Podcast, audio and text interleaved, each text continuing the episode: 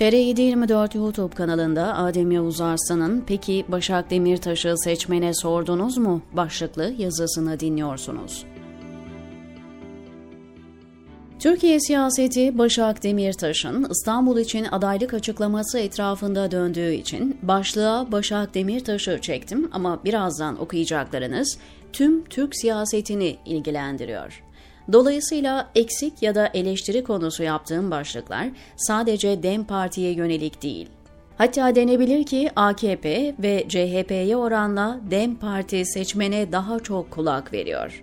Aslında Başak Demirtaş gündeminden hareketle Türkiye ve ABD seçim sistemine dair bir kıyaslama yapacağım. Böylece Türkiye'de uygulanan sistemin başkanlıkla uzaktan yakından alakası olmadığını açıkça görebileceksiniz.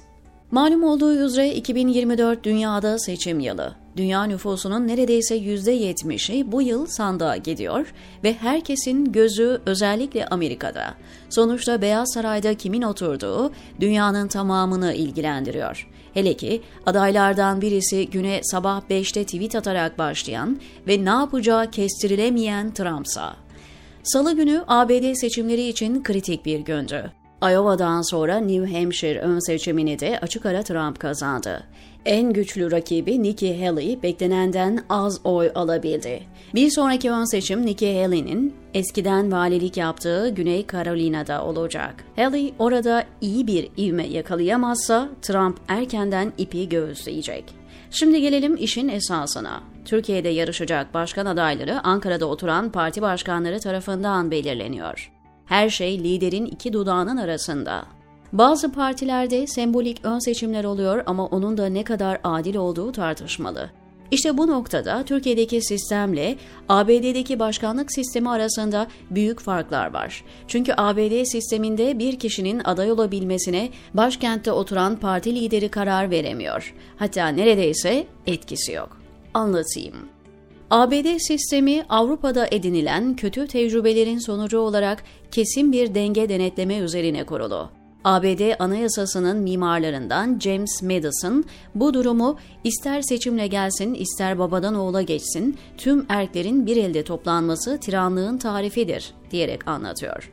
Nitekim bu mantık tüm seçim sistemine sirayet ediyor.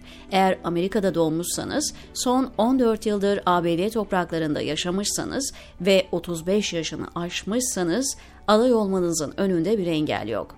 Tabii bol paranızın da olması gerekiyor çünkü aday adaylığı süreci tam bir maraton. Herhangi bir aday adayının partisinin başkan adayı olabilmesi için ülke çapına yayılmış parti delegelerinin çoğunluğunun oyunu alması lazım. Bu da toplamda 2400'den fazla delegeden en az 1215'inin oyunu almak demek. İşte ABD dışındaki izleyicilerin anlamakta zorlandığı eyalet yarışları bunun için yapılıyor. Mesela şu ana kadar Iowa ve New Hampshire'da ön seçimler yapıldı. Trump her ikisini de kazandı. Temmuz ayında yapılacak Cumhuriyetçi Parti Kongresi'ne kadar tüm eyaletlerde ve ABD topraklarında ön seçimler yapılacak. Mart ayı başında çok sayıda eyaletin aynı gün ön seçim yapacağı süper salı var ki tablo az çok şekilleniyor. Haziran ayına kadar en ücra köşedeki delegelerin dahi oyları alınıyor. Mesela haritada yerini dahi zor bulacağınız Amerikan Samoa'nın 6 delege oyu var. Eğer aday adaylarından birisi yazın yapılacak büyük kongreye kadar gerekli delege sayısına ulaşırsa kongre sembolik hale geliyor. Bu kadar detayı neden anlattım? Biz Türkiye'de seçim falan yapmıyoruz. Ankara'da oturan liderin önümüze koyduğu alternatiflerden birini tercih ediyoruz. Yani size sizi temsil edecek kişiyi seçme hakkı tanınmıyor. Onun yerine ben size şunları uygun gördüm. Bunlardan birini seçin deniyor. Oysaki başkanlık sisteminin esası dar bölge seçim ve seçmen iradesinin daha güçlü yansıtılmasına dayanıyor. Nitekim ABD'de olan da bu. Düşünsenize başkanlık yarışına giren aday adayı bir yıldan fazla sürede kapı kapı geziyor, televizyon programlarına çıkıyor, tartışma programlarında rakipleriyle kapışıyor ve en sonunda parti delegelerinin desteğini alırsa aday olabiliyor. Halkın, delegelerin desteğini alan bir siyasetçi de başkente gittiğinde parti liderini değil, seçmenini referans alıyor. Böyle olunca da hesap verebilirlik etkin şekilde uygulanıyor.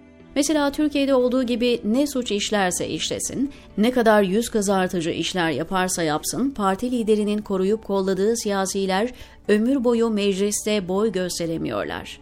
ABD seçimlerine dair iki küçük ayrıntıyı daha aktarıp Türkiye'ye bağlayayım. Yayınlarda yorumlara yazılan sorulardan görüyorum. ABD'de seçimin neden salı yapıldığı soruluyor. Hikayesi özetle şöyle. ABD'nin kurucuları genellikle çiftçiymiş ve oy kullanma hakkı ilk dönemlerde sadece toprak sahiplerine tanınan bir hakmış. Cumartesi çiftçilerin ürünlerini pazara götürdüğü gün, pazar kilise günü, pazartesi de Katolikler için önemli bir gün. Yani müsait olan ilk gün salıymış ve öyle karar vermişler. Bu hiç aksamadan devam ediyor. Bir başka ilginçlik şurada. ABD'de erken seçim yok. Seçim tarihi Kasım ayının ilk salısı ve bu hiç değişmiyor. Başkan bir şekilde ülkeyi yönetemeyecek olsa, yardımcısı ülkeyi yönetiyor, yardımcı da ölse veya çekilse bakanlar sırayla görevi devralıyor. Seçim sistemine dair acayip mühendislik hesaplarının döndüğü seçiciler kurulu gibi detaylara ise girmiyorum çünkü gerçekten çok teknik. Ancak bütün bu karmaşık ve uzun seçim sisteminin temel bir mantığı var. Seçmen tercihinin en efektif bir şekilde meclise yansıması. Dönelim Türkiye'ye. Başak Demirtaş'ta başladık ama dediğim gibi sorun genel. Yerel seçimlere gidiyoruz, şehirleri yönetecek, halka hizmet edecek başkan adaylarını halka sormadan seçiyoruz. Mesela AKP'nin adayı Murat Kurum'a adaylığı Erdoğan tarafından tebliğ edildi. Diğer partilerin adayları da parti başkanları tarafından belirlendi. Kimse seçmene siz kimi istiyorsunuz diye danışmıyor. Bazı partiler temayül yoklaması yapıyor ama göstermelik. Çünkü sonuçları sadece parti başkanı görüyor. Siz bir A şahsını istiyoruz deseniz de başkan temayülden şu çıktı deyip kendi adayını ilan ediyor.